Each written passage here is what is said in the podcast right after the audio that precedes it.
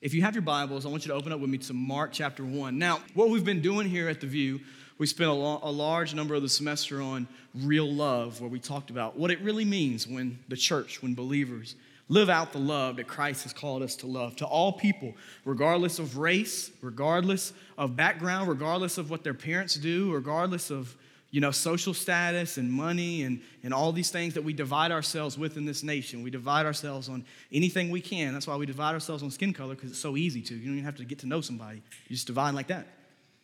Well, we spent a large majority of our semester talking about what it means to live out real love. But over the last three weeks, we've been doing this series called Do Not Disturb. How many of you over the last couple weeks have checked your screen time? Anybody? I hope so. I hope you have. Because I checked mine, I was like, surely I'm doing pretty good. I opened my phone, I said, dang, am I living on this thing? Like the hours that we're spending on our devices are adding up. And if you remember, week one, we asked a question. And here was the question we asked week one. We said, Do we control our phones or do our phones control us? You remember that question? And over the last three weeks, we've looked at an array of different issues pertaining to social media, our phones, the way that we choose to connect with other human beings, the way that we ultimately choose to connect with God. And tonight, we're going to land that plane with one of the most pressing issues in our nation, really in the world, and it's specific to this generation. If you're taking notes, I want you to write this down, and you probably saw it on Instagram. The title is I'm Not Alone. The title of the message tonight is I'm Not Alone. This past week, as I was reading and studying over this passage and re- reading and studying over some things, I saw a video online. And I've been reading this book, and it's an incredible resource. It's called 12 Ways Your Phone is Changing You. I don't know if you've read that book, but I've been reading that book, and one of the things that he talked about in that book, and this is very fascinating, he told the story of a YouTube video. Now, I went and searched the video, I wanted to see what he was talking about.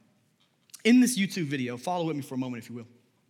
There's a homeless man, and there's a 20, 22 year old college student. And uh, what they do is they give money to this homeless man. Um, now, scripturally speaking, I want to pause right here and say something from the very beginning. Scripturally speaking, I wrote this down. If you video yourself giving a homeless person money, you really have to check your heart. All right? And hear me, I don't want to make you mad at me from the very beginning. I'm five minutes in. Anytime we post something on social media showing a good deed we've done for the Lord, we have to check our heart. I'm not saying it's always bad. I'm not saying it's bad to post what God's doing through you, but what I am aware of scripturally is Matthew chapter 6. And Jesus wasn't pulling no punches in the Sermon on the Mount when he said this. These are Jesus' words. Look with me. Uh, Matthew chapter 6, verse 1. Be careful not to practice your righteousness in front of others to be seen by them. Otherwise, you have no reward with your Father in heaven. Eesh. You're like, man, this is a bad night to show up on. Some of you are like, man, this is a bad view to be at. But seriously, though, I want, to hear, I want you to understand something. When we do something for the Lord, and then we seek our reward from this world, we lose our reward with the Father. And I want to ask you when you do work for the kingdom, what reward do you really want? Do you want the world to applaud you? Because once that applause ends, your reward has been given. But when you do something for the Lord, it tells us in Scripture, and you can search for it all through James as well, that we are rewarded by the Father when we get to heaven. And even in this world, He, he blesses our obedience. And so you can have your reward from the world if you want it. It's not worth anything. Or you can have your reward from the world, from the Lord, which is worth everything. And so, anytime, and I'm serious, I want you to write this down.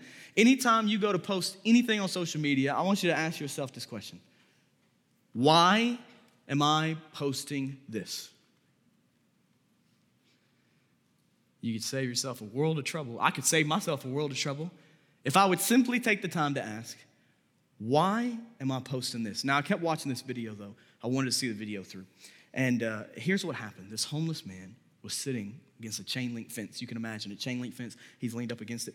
And uh, the homeless man takes the money that this college student is offering. He hands him the money or whatever. It was $10, maybe $20. I'm not sure how much, but he hands it to him, and the homeless man takes this money. Then here's what happened, Peyton. It's crazy.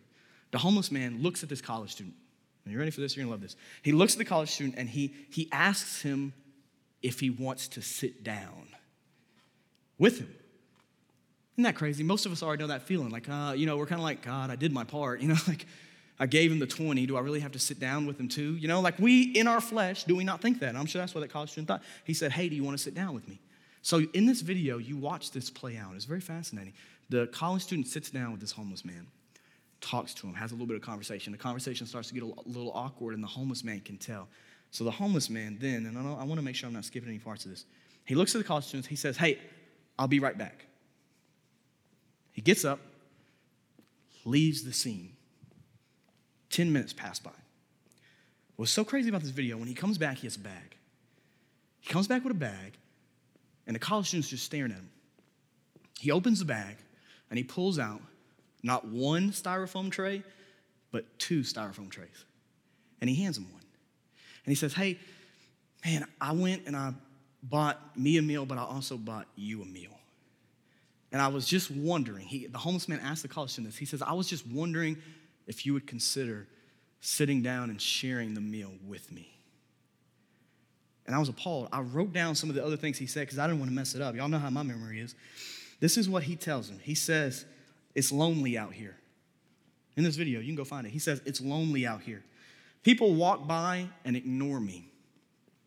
He tells the college students, People walk by and ignore me. He said, They could care less if I was dead or alive. And the last thing he said to the college student, he said, It's great to just sit out here and share a meal with somebody. How many people do we pass that are homeless on the side of the road every day and never really think about it? One of the quotes in that book, and I'm going to put this on the screen right here pertaining to loneliness, watch this. He says in this quote, This exposes a side to homelessness that is mostly ignored. And that is that most fundamental to human life than money, food, and shelter is human friendship. We were made to connect with other humans for true fellowship, all because we were made in the image of God. And this is why loneliness stings like an open gash in our skin. Then look what he says. I love this. We understand the link between loneliness and homelessness.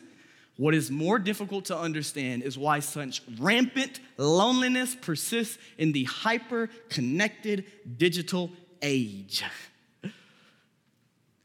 wow. Now, let me put Daniel's little translation here. All right, mine's a little even easier. I don't use as many big words, right? Y'all know me, I use easy words. In a world where college students are more connected than ever before, why is loneliness more prevalent than ever before? And I have some statistics. Just as I gave you on patience, I want to give you some of these, which is crazy. Studies found that the loneliest group of people in America are Generation Z, 18 to 22 year olds. 23 and 24 are not far off. In fact, 73% of active social media users consider themselves regularly lonely. Stay on number two right here. Don't jump to number three for a minute. But 73% of active social media users consider themselves regularly lonely. That's insane. In fact, I found this, and you can look it up and tell me if it's true. Loneliness and poor social connections are as bad for your health as smoking 15 cigarettes a day. 15 cigarettes a day. That's the effect that loneliness has on our well being, on our spiritual health. I think there's another one. Yeah, right here. On average, slightly more men experience loneliness than women. So there's a whole lot of fellas in the room who say, I'm not lonely. I got all my boys around me, man. I'm good. I'm good, man. This sermon ain't for me. Wish you want to go to cookout tonight, you know? And they're already like, I don't need a loneliness sermon. What you talking about? Damn, I'm good. I don't want to talk about stuff like that. Here's the thing. The loneliest generation in America is not the older ones that are in retirement homes. It's you and it's me. And it's men which is insane. My grandma, before she passed away in October, was in a retirement home, and every single morning she had a 6 a.m. walking club. and they would walk around the complex and they would talk and they would jive, and she was literally had formed a walking club and a community right where she is. Yet 18 to 23 year olds are more connected than we ever have been. We never turn off, and yet constantly we deal with loneliness. Now, I'm in the thick of it with you, and I have conversations with college students all the time. Here's what I hear from you. What I hear from you all the time is that you feel and believe that God is far from you. I have plenty of conversations to back it up. You believe God is not very close to you. And that is why you often feel alone. I'm in the same boat with you. I feel like God is far from me many times. You feel like God isn't really that close to you. You go to pray, you go to read, even some of you who have been doing this for a while. And sometimes you question is there really somebody there with you? So we have we talking real tonight, ain't we? A lot of you are around your peers all the time, and yet you still feel isolated and lonely in your friend groups as if nobody really gets you or understands you or can know you. And when you feel like that, it prevents you from ever opening up in a vulnerable or real way. In fact, you believe that your sin and your temptation is so unique to you that you can't talk about it with anybody else because nobody else could possibly be struggling with that too, which isolates and makes you even more alone.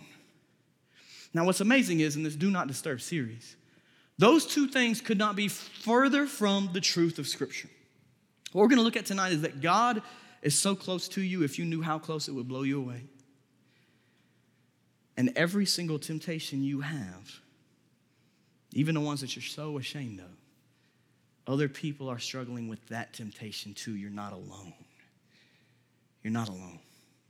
So tonight we look at Mark chapter 1 we look at the life of Jesus Christ. I want to turn your attention to Mark chapter 1. And what we're going to find is we're going to find Jesus Christ. Now, we know Mark is a very quick gospel. It is very, very speedy. It cuts to the chase, it doesn't waste no time. It showcases some of the biggest moments in Jesus' life. And we're going to pick up tonight, Ibuka, with one of those moments early on in the ministry of Jesus in chapter 1. And we're going to pull a few points away from this right out the gate. So look with me at Mark chapter 1, starting in verse 35. Starting in verse 35, as we end our series tonight, it tells us that very early in the morning, while it was still dark, he, Jesus, got up, went out, and made his way to a deserted place. And there he was praying. I've heard this verse preached on many times for waking up in the morning. I don't know about you, I'm not a morning person and I don't drink coffee. I wish I could drink coffee. If I could drink coffee, my life would be a whole lot easier. How many y'all drink coffee? Yep, look at these hands up. These people spend a lot of money at Starbucks. people spend a lot of money at Dunkin' Donuts and wherever else, the hub. These people spend a lot of money at the hub. But what I'm saving in coffee, I spend on Diet Coke. so it all balances out in the end. Very early in the morning. Let's keep going though. He, he gets to a deserted place. We're going to come back to this and look at this. Simon and his companions in verse 36 searched for him. And when they had found him, they said, Everyone is looking for you. Now let's pause right there and make a point here. His disciples are believing. When you study this text, it starts to come to life. Because they see Jesus retreat alone, the disciples are believing, watch this, that he is not capitalizing on the ministry opportunities that he has.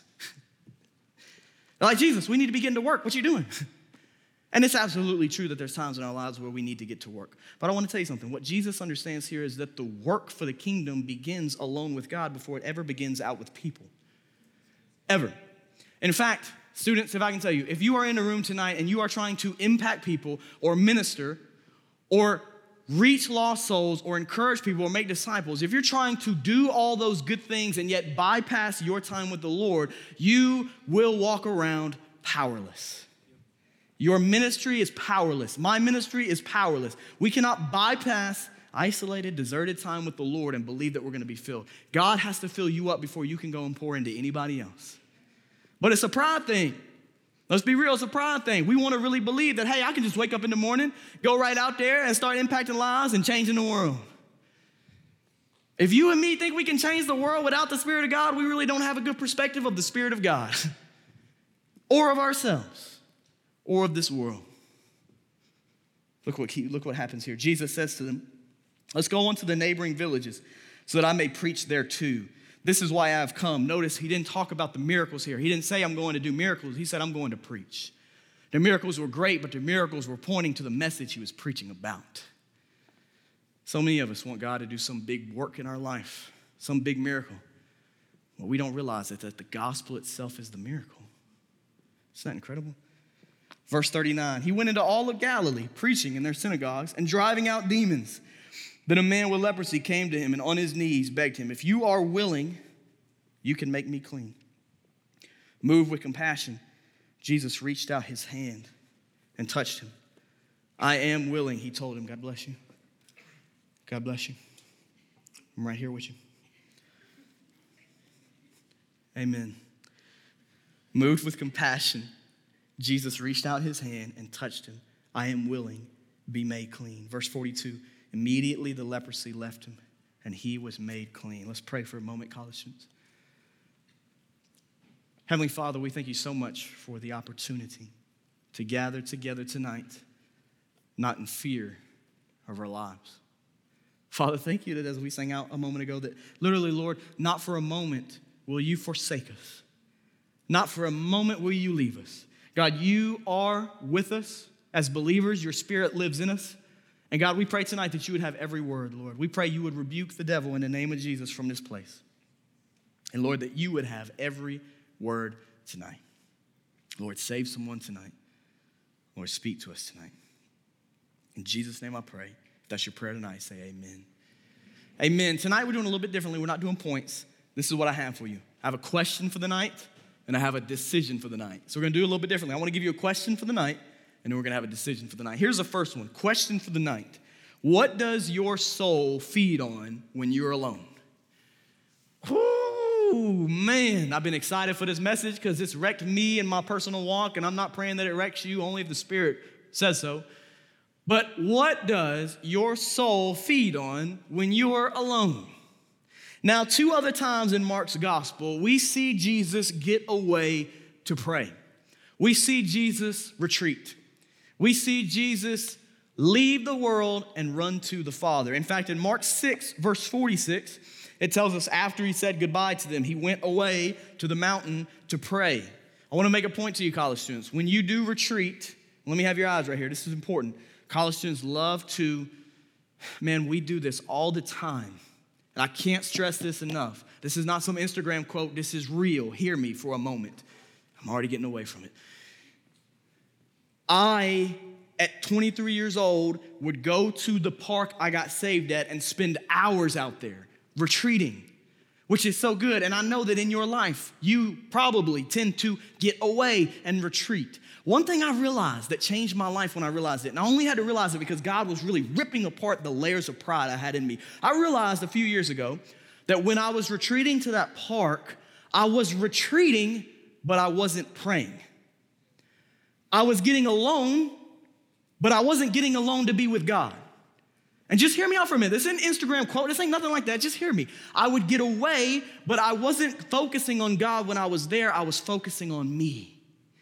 So when I would walk away from that park, I walked away with more of me, not more of God. Let me tell you something. I'm a sinful, selfish, stubborn, that's three S's, all alliterated. I am selfish, stupid. Ah, I've got the other one.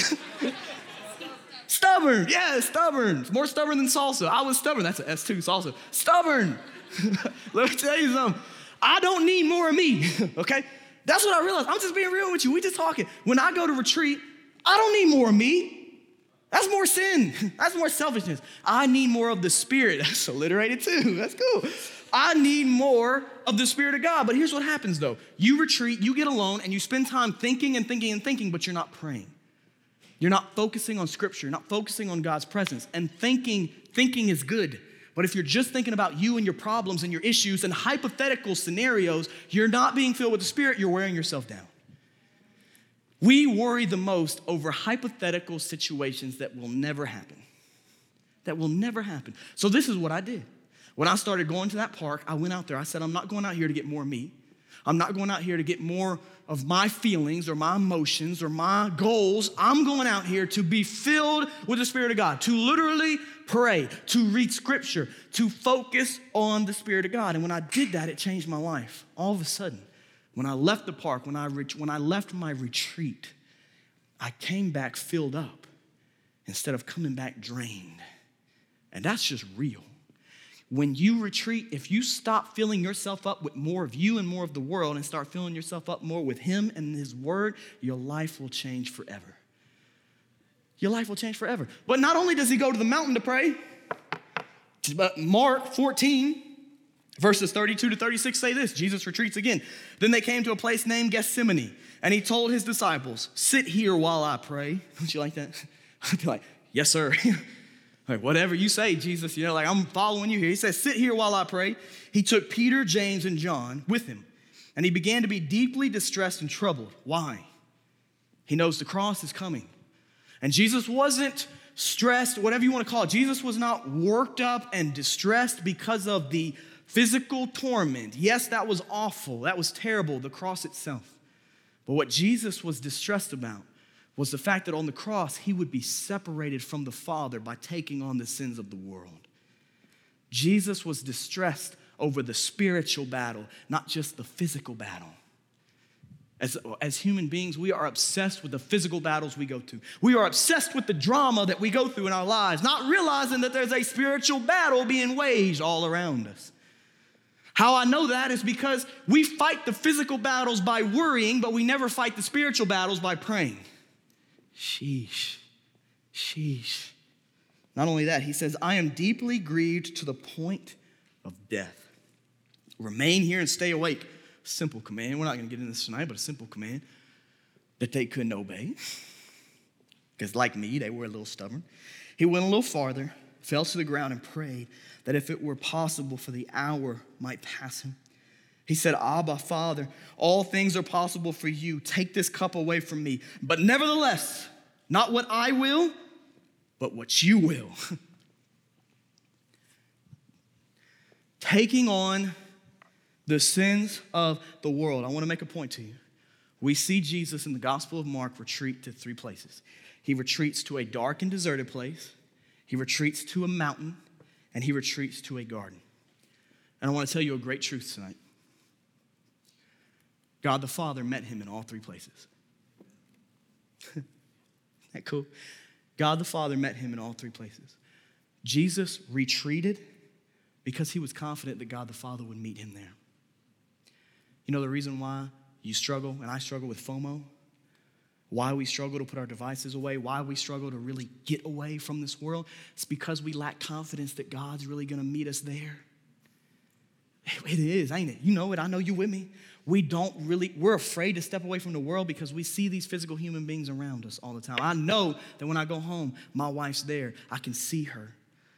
But when you go and you retreat to go be with God for a few hours, the invisible God, you are showing faith that His Spirit will meet you there. Do you have confidence that God will meet you when you get away? If not, you'll never get away. This isn't in my notes. If you don't have confidence that God will meet you when you get away, you will live a life where you never, ever step away from this world. You will consume your schedule with being connected and busy because it's all you trust. It's all you trust. Don't you want a better life than that?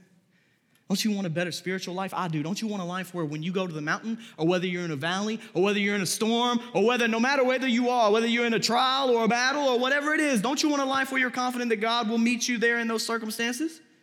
Don't you want that tonight? Or do you want a life where you're walking around doubting if God will really meet you? In fact, one of the things I wrote down is that God's presence is not dependent on creation. In fact, creation is dependent on God's presence. And that's a great truth to understand. God's presence not dependent on your circumstances. But all of creation is dependent on God's presence. Your circumstances don't change God's character, but God's character has the power to change your circumstances. your circumstances don't change God's character, but God's character has the power to change your circumstances. If you ever want to be humbled, and I know we all do, not really. If you ever want to be humbled, listen to what the Lord says to Job in Job 38, verses 33 to 37. It'll be on the screen. Do you know the laws of heaven? Don't you love that? The Lord just asking questions. Do you know the laws of heaven? I imagine that. Daniel, so you know the laws of heaven, big man, huh? nope. Do you know the laws of heaven? Can you oppose this authority on earth? Can you command the clouds so that a flood of water covers you? Can you send out lightning bolts, Thor, and they go? Do they report to you? Here we are. Who put wisdom in the heart or gave the mind understanding? Who has the wisdom to number the clouds? Or who can tilt the water jars of heaven when the dust hardens like cast metal and the clods of dirt stick together? In other words, God is asking Job, Are you me? If you're not me, look at what I can do with all creation. Are you willing to trust me? College students, are you God? I'm not. You're not. Are you willing to trust Him and realize that no matter how hard we try, He's better at being God than we ever could imagine us being God? That's incredible. It really is foolish to believe that we can find ourselves in a situation on this earth where God is not with us. We go through hard times, we get lonely. And this truth is so important to know as college students. It's so important to know, and here's why. Satan doesn't really have to convince you that God isn't real if Satan can convince you that God is far away. He, the battle's won. The battle is not God isn't real, God isn't real. What Satan is lying to you and saying is he's saying that, hey, God is far away from you. God is not close to you. In fact, I wrote this down in my notes. Um, Satan traps us into believing that God is unloving when we're lonely by convincing us that God is uninvolved when we're lonely. If he can convince you that when you are lonely and you find yourself in that trap and you find yourself in that storm, that he's uninvolved, that he's not playing a role, that he's not moving. In fact, when you look around and don't see God moving, if, you can, if he can convince you that God isn't moving, the battle's already being won over your soul. Isn't that crazy? But you are not alone. That's why Paul spends so much time in Romans 8 fighting about it. So that believers would understand this, because believers don't quite understand the power of God's presence. We don't really understand it. Paul spends a huge amount of time in Romans 8 fighting this. He says, Who can separate us from the love of Christ? Who? The devil can't. This is not the day that the devil has made. This is not the day that government has made. This is not the day you and me have made. This is the day the Lord has made, and we shall rejoice in it. He says, Who can separate you from the love of Christ? Let me ask you some college students. The person in your life that's causing so much drama and heartache, can they separate you from the love of Christ? Can your family member that doesn't know Jesus, that you keep praying about and have all that turmoil over, can they separate you from the love of Christ? Can your final exam separate you from the love of Christ? but we idolize these things, thinking that they can. Paul asked a simple question Who can separate us from the love of Christ? Can affliction or distress or persecution or famine or nakedness or danger or sword? Can any of these things separate you from Christ? If not, why are you worshiping them like they are your Christ? why? Who can separate you? Because of you, as it is written, because of you, we are being put to death all day long. We are counted as sheep to be slaughtered. No, in all these things, we are more than conquerors through him who loved us. For I am persuaded that neither death, nor life, nor angels, nor rulers, nor things present, nor things to come, nor powers, nor height, nor depth, nor any other created thing will be able to separate us from the love of God that is in Christ Jesus. College students, if you walked in those doors tonight feeling alone, feeling isolated, feeling lonely, I have incredible news for you. If everything in your life falls apart, you have a reason to smile. If everything goes wrong, literally, if it all falls apart, I would even dare say that if every loved one you had was taken away from you, if every ounce of clothing you had was taken away from you, if every ounce of food was taken away from you, if every job and career and engagement and all these things we love was taken away from you, you have a reason to smile. You know why? Because the God of the universe sees you and is with you. And if that is not the cure to our loneliness, we really don't understand the power of God's presence. Count it all joy, my brothers, when you face trials of various kinds. For you know that the testing of your faith produces what? Steadfastness. You'll memorize it for next week for me, right? Got you. Sean, he's going to memorize it next week. Produces steadfastness. And let steadfastness have its full effect, that you may be perfect and complete, lacking in nothing. If death cannot separate you, I'm speaking to believers here. If death cannot separate you from the love of Jesus Christ, if you have no reason to fear death, why do you fear any other human beings? Why? I'm serious. Because we walk around afraid of other human beings. We do. Don't tell me you don't. I do. We're afraid so much of what people will say about us or what people will think about us. I have incredible news, college students. When you know what God thinks about you through the shed blood of Jesus Christ, you don't have to worry what other human beings think about you. Because the opinion of the God of the universe is a little bit higher than your classmates, isn't it? I don't know, you tell me. the opinion of the God of the universe, the opinion of Jesus Christ, who loved you so much that he was willing to die for you, knowing all of your sin, if his opinion of you means you're worth dying for, you are that loved, is there anybody in your life worth fearing? Anybody?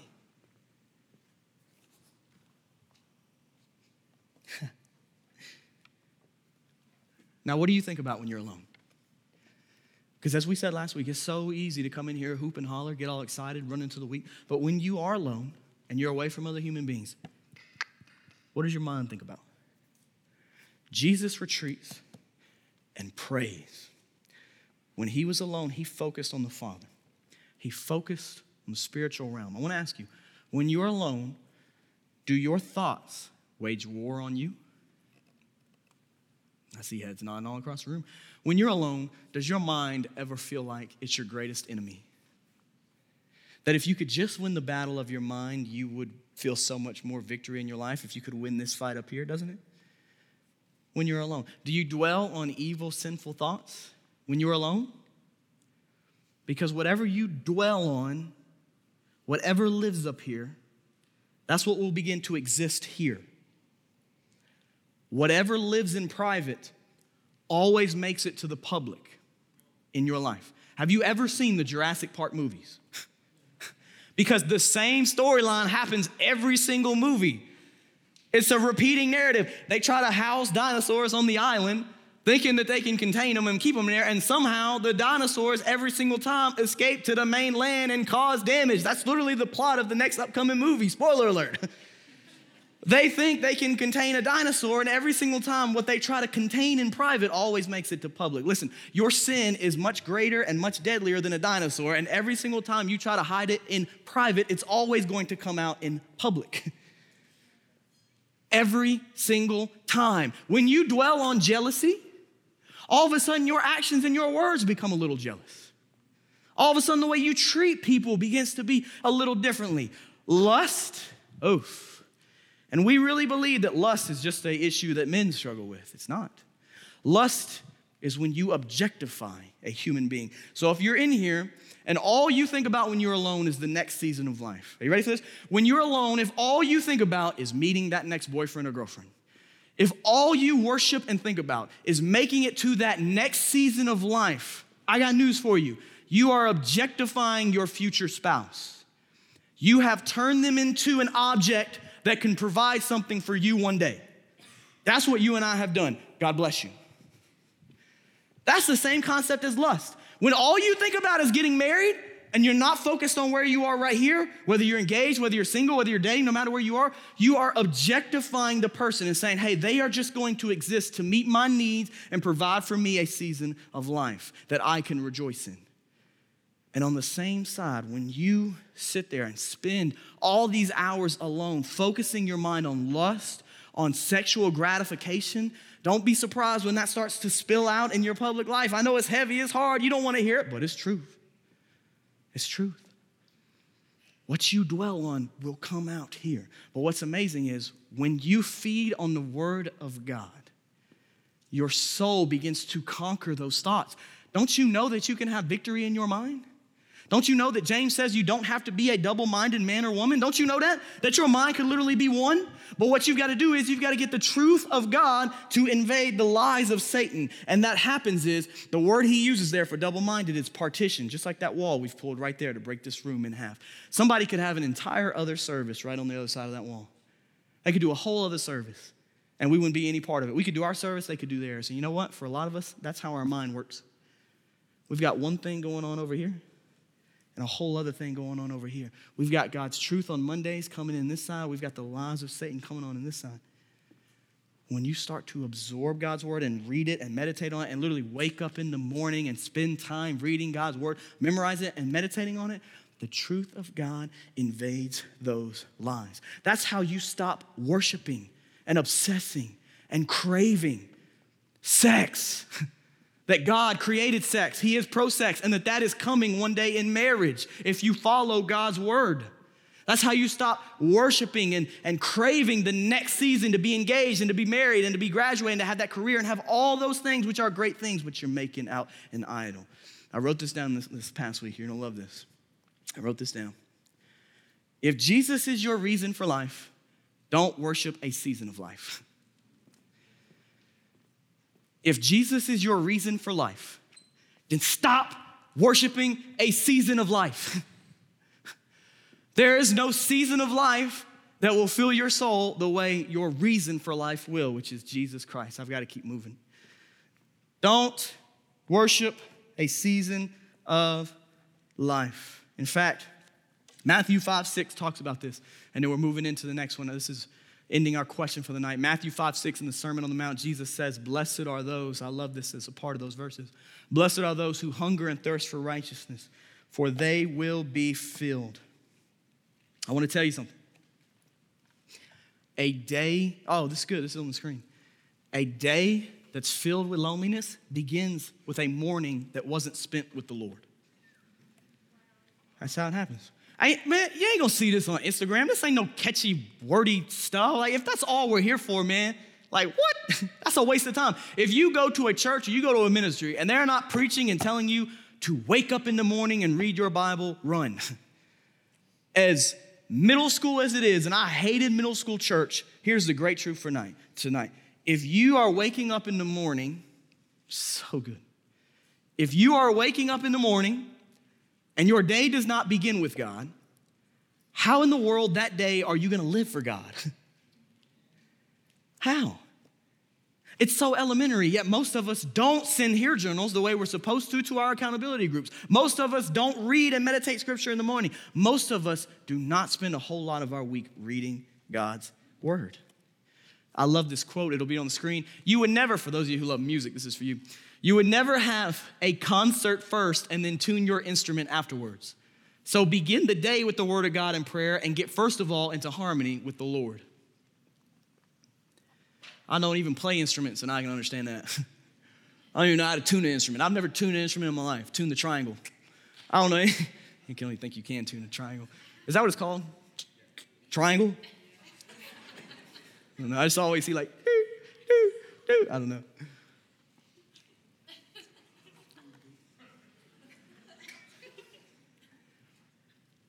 You would never tune an instrument after you've had a concert. So why do we not begin our day with the Lord. Somebody asked me two weeks ago, they said, Daniel, my life feels, this is the words he said, so far from God. I feel so far from God. This was the question I asked What's the first thing you do in the morning? Do you draw near to God? Answer was no. It's not God who gets away from us, it's our hearts that get away from God. But James tells us every time you draw near to God, He'll draw near to you.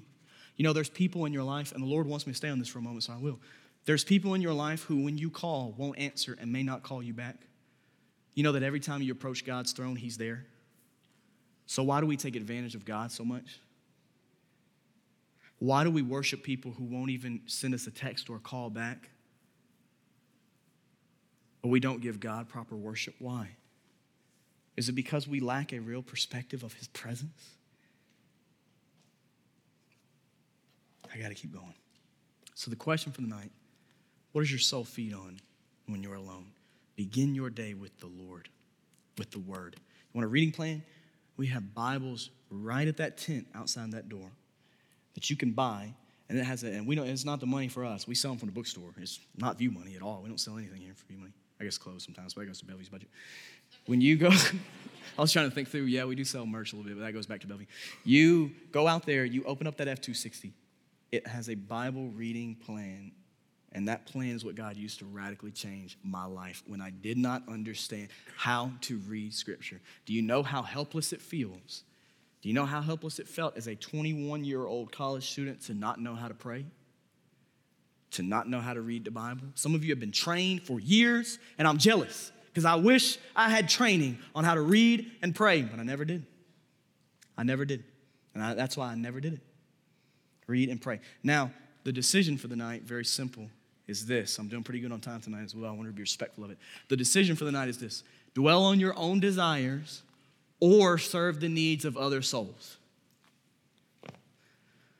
When we do experience this crisis of loneliness, the decision that we have after we spend time with the Lord is we can dwell on our own desires or serve the needs of other souls. So Jesus spends time with the Father, and then look at what happens immediately after this. Let's go on to the neighboring villages. This is Mark 1 in verse 38. Let's go on to the neighboring villages so that I may preach there too. This is why I have come.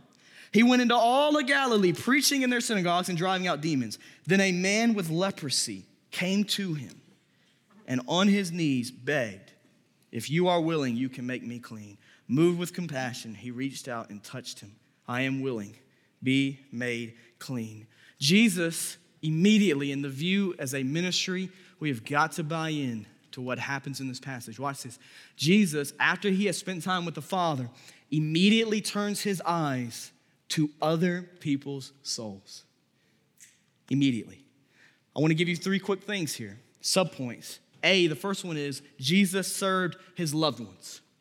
Jesus was there and served his disciples. He washed the disciples' feet. He served his family. Jesus served loved ones. He served those who were walking with him. I got to tell you something, college students.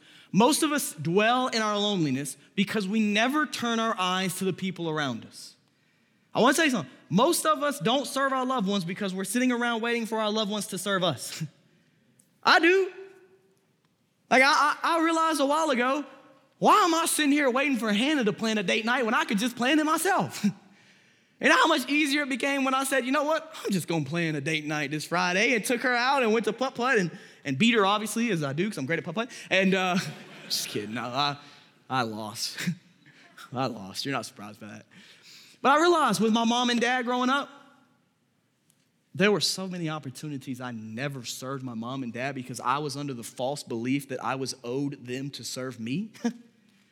Nobody owes you anything, college students. Jesus immediately turns his eyes to his loved ones, to the people that were asking for him, to the people who were following him. Do you ever, and I'm serious, I'm asking you as much as I am asking me, do you ever stop and get outside of yourself and think about your loved ones and what needs they might have? Do, does that ever happen? Or do we live lives that are just so self absorbed where, where we're the main character and everybody else is a side character helping us on our quest? Isn't that so contradictory to Scripture? But what's amazing is not only did Jesus serve his loved ones, Jesus served and preached to the lost. Jesus immediately turns and begins preaching the gospel. He begins proclaiming the truth of why he came to this earth, and that's that heaven came with it too. heaven came down to earth. When you are lonely, if you want to overcome loneliness, Go share the gospel with somebody else. Say, wow, Daniel, did you go to seminary to learn that? Nope. Learned it the hard way from being disobedient. 22 years old, I realized, man, I'm sitting around dwelling on how lonely I am and how nobody's reaching out to me and how I'm so isolated. And at the same time, I passed through an entire store and not one time looked at any of those souls who were passing me by. Do you realize that if we really believe the teachings of Jesus, that means every person we pass is either going to spend an eternity in heaven or hell? If that's true, how in the world can we dwell on our loneliness and not stop to share the gospel with these people that are passing us by? Do you really think people are going to be that put out if you ask them, "Hey, how you doing?" we live in a lonely world. When you ask somebody, "Hey, how are you doing?" First off, they're gonna be shocked that you took the time to ask, just like that homeless man, because we never do that. We never get out of our own way. And what you're gonna have is you're gonna have a conversation with a waiter or a waitress or a cashier or a friend, and you're gonna be engaging with them and asking them, hey, what's going on in your life? Who are you? What's your story? How long have you worked here? And as you listen to them, again, the Spirit is gonna literally impress on your heart if you're a believer and you know the Lord, the Spirit is to impress on your heart how to turn that conversation to a gospel conversation. And you'll ask Him, So, man, I want to ask you, do you have a faith? Do you believe in anything? Are you religious at all? Because I would love to tell you what changed my life. I would love to tell you about the God of the universe. Man, if you do that, do you know how much God would work through that? We have gone to University of Memphis this semester every Monday, and there's been barely anybody there. There's nobody at U of M right now. It's amazing we have this many college students every week worshiping on Monday nights because there's nobody at Memphis. The campus is at maybe 2%. And yet this semester we have seen people literally repent of their sins right by the tiger statue. right outside the university center where so much sin occurs, where so much darkness lives. We've seen people, no credit to the view, this is the Spirit of God. We've seen people at that campus when nobody's there repent of their sins and come to know Jesus Christ. Isn't that incredible? In fact, some of them are here tonight because they've been baptized here at the View. That's insane. That's what happens. Absolutely. Praise God if you've been baptized at the View. When you're feeling lonely, I want you to imagine something coming down for a minute. I'll get out of breath. I'll get out of breath going back up. I want you to imagine something. I mean, really hear me on this. As believers, I'm speaking to believers in the room right now if we experience a whole lot of loneliness as believers who know the Lord, who have the Spirit of God living inside of our literal bodies, if we experience loneliness, have you ever stopped to imagine how much lonelier it must be for those souls who don't even know their Creator? Have you ever thought about how lonely it must be for people who don't know Jesus Christ. If we, in our sinful flesh as believers, experience loneliness, do you know how much lonelier it must be for them?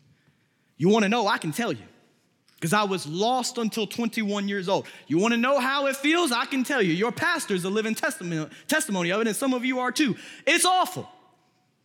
It ain't no fun.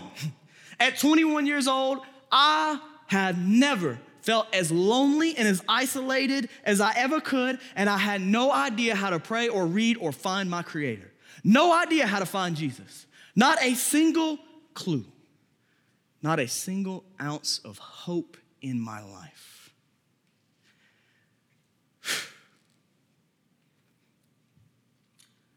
when we feel lonely, if we would stop and take a second to think how much lonelier people must be that don't know Jesus, do you think that would drive us to share the gospel with them a little bit more? I do. Because people shared the gospel with me, that's why I'm here tonight. Because somebody shared the gospel with you, that's why you're here tonight. And I want to tell you something. You'll never evangelize to lost souls until you have empathy for lost souls. It'll never happen until you can empathize and feel for the lost, you'll never take the gospel to the lost. We don't evangelize because we lack empathy. It's not because we lack opportunity, it's because we lack empathy. The world's ready to talk about it. It's Christians that aren't ready to talk about it. I gotta keep moving. Oh, goodness gracious. All right, don't forget. Not only did he serve and preach the lost, the third one and the last one here is Jesus served the helpless. Jesus served the helpless. Man with leprosy comes up to him, begging. Jesus hears him. It's a good thing he didn't have AirPods in. Like I, like I did for four years of college, I walked around my campus with earbuds in, missing lost souls hurting souls. It's a good thing he didn't have AirPods in. You realize Jesus could have healed this man of leprosy without touching him. He didn't have to touch him. He touched him because of compassion, because he loved him, and he showed that. I love this quote. I'm going to put it on the screen very quickly. The problem is that we invite loneliness even though it makes us miserable. The history of our use of technology is a history of isolation, desired and achieved. I want to put one more, one more quote up. I'm skipping ahead a little bit. I want to put one more quote up. Y'all will have it. It says that our smartphones are portable shields. Here it is. Our smartphones are portable shields we wield in public in order to deter human contact and interaction. And you think about this when we step into an occupied elevator, we grab our phones like security blankets. You ever been there? I have. Oh, yeah. As soon as I get in the elevator with people I don't know, it's pulling this out right here, acting like I'm doing something. I'm just swiping between the home screens. Y'all been there? Y'all don't act like you haven't. You know you've been there where you're just sitting there on the elevator and you're just doing this. And you're just standing there the whole time, just, just swiping. Let me make sure I can get everybody in it. Let's take a selfie. We ain't never done that. Series on Do Not Disturb. Uh, take a selfie. Or just sit there on the elevator, swiping, swiping. Why? Because we're so afraid of human contact, even though we're connected digitally 24 7. We're afraid of it. We deter people. He goes on in that quote to say, the smartphone is causing, and really think about this, college because this is the last thing of our series and we're done with this. The desire, I'm going to get ahead. The smartphone is causing a social reversal, the desire to be alone in public and never alone in seclusion. We can be shielded in public and surrounded in isolation, meaning we can escape the awkwardness of human interaction on the street and the boredom of solitude in our homes. And then I love this. He says, or so we think. In fact, when you look at air in homes, heat used to be in homes for families that would gather around a fire in order to be warm, and then central heat was a technological advancement. We're landing the plane here, but I want to give you this. This is so huge. Almost every step of technology isolates us more.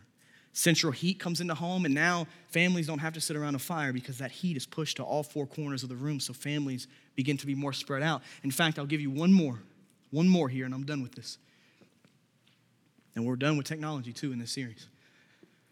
Music, a technological advancement. Think about this. At one point, to hear music, you were to gather at a theater and you would listen to music as a community. And then what happened in technology? Technology continued to advance, and we all listen to music. This is so good technology continued to advance. And now music is no longer in theaters the way we used to. Music became a big device that was inside of people's homes. So families would no longer gather out in public together as much. They would listen in their homes. They would sit around the radio and they would listen to music. And then as technology advanced, it spread families out even more. And you can think about this with the TVs too.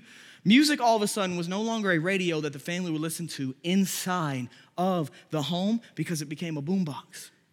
It advanced to a boombox, and then people would walk around on their shoulder with it, leaving their family. And now it was mobile. But what's happened is the, the, the, uh, boombox, it didn't stay a boombox. All of a sudden, the next thing it came out with it was a Walkman. None of us in here even know what a Walkman is. then they had a portable CD player, and then they came out with the iPod. She would clip right here, personal music. Now we have AirPod Pros that are so small and they have noise cancellation. So music went from a community event to personalized, isolated, unique to just ourselves, pushing us away further and further from community. In fact, one thing he talks about in that book that's so fascinating is this is great for the market because people that are selling these devices want you to be isolated because that means they sell more devices. Why do you need just one TV in your living room when everyone can have their own personal TV and never spend time watching shows together as a family? That's why we all have our own Netflix accounts. because we're all spread out, we're all isolated. And I want to tell you, as human beings, when we live this way, we are living contradictory to Scripture. When I look at First John, when I look at 1 John 3 17, it says, If anyone has this world's goods and sees a fellow believer in need but withholds compassion from him, how does God's love reside in him? We miss opportunities to show compassion to people simply because we're not willing to listen or see people. We're too busy swiping through our home screen. We're too busy checking our likes on Instagram. We're too busy looking at our Snapchat and our TikTok to even see human beings around us. But even more than that, that story of the homeless man in the very beginning, listen to this quote. You want to talk about a scripture that will give you chills. Hebrews 13, 2. Don't neglect to show hospitality, for by doing this, some have welcomed angels as guests without knowing it. I really had the thought as I was writing this sermon, and I don't want you to think I'm weird, but I'm serious. I had this thought. I wonder if I've ever passed by an angel because I was looking at my phone. I don't want you to think I'm weird, but I really thought that. I wonder if at University of Memphis or at restaurants or at stores, have I passed by an angel without realizing it because I was too busy looking at my phone? Were there people around me who were hurting, parents going through divorce, lost people on their way to hell that I bypassed, that I walked right by simply because I was too self obsessed and focused on me, not realizing the other people around you. I have one last line for you for this series Loneliness is overcome when you stop focusing on yourself and start focusing on other souls around you.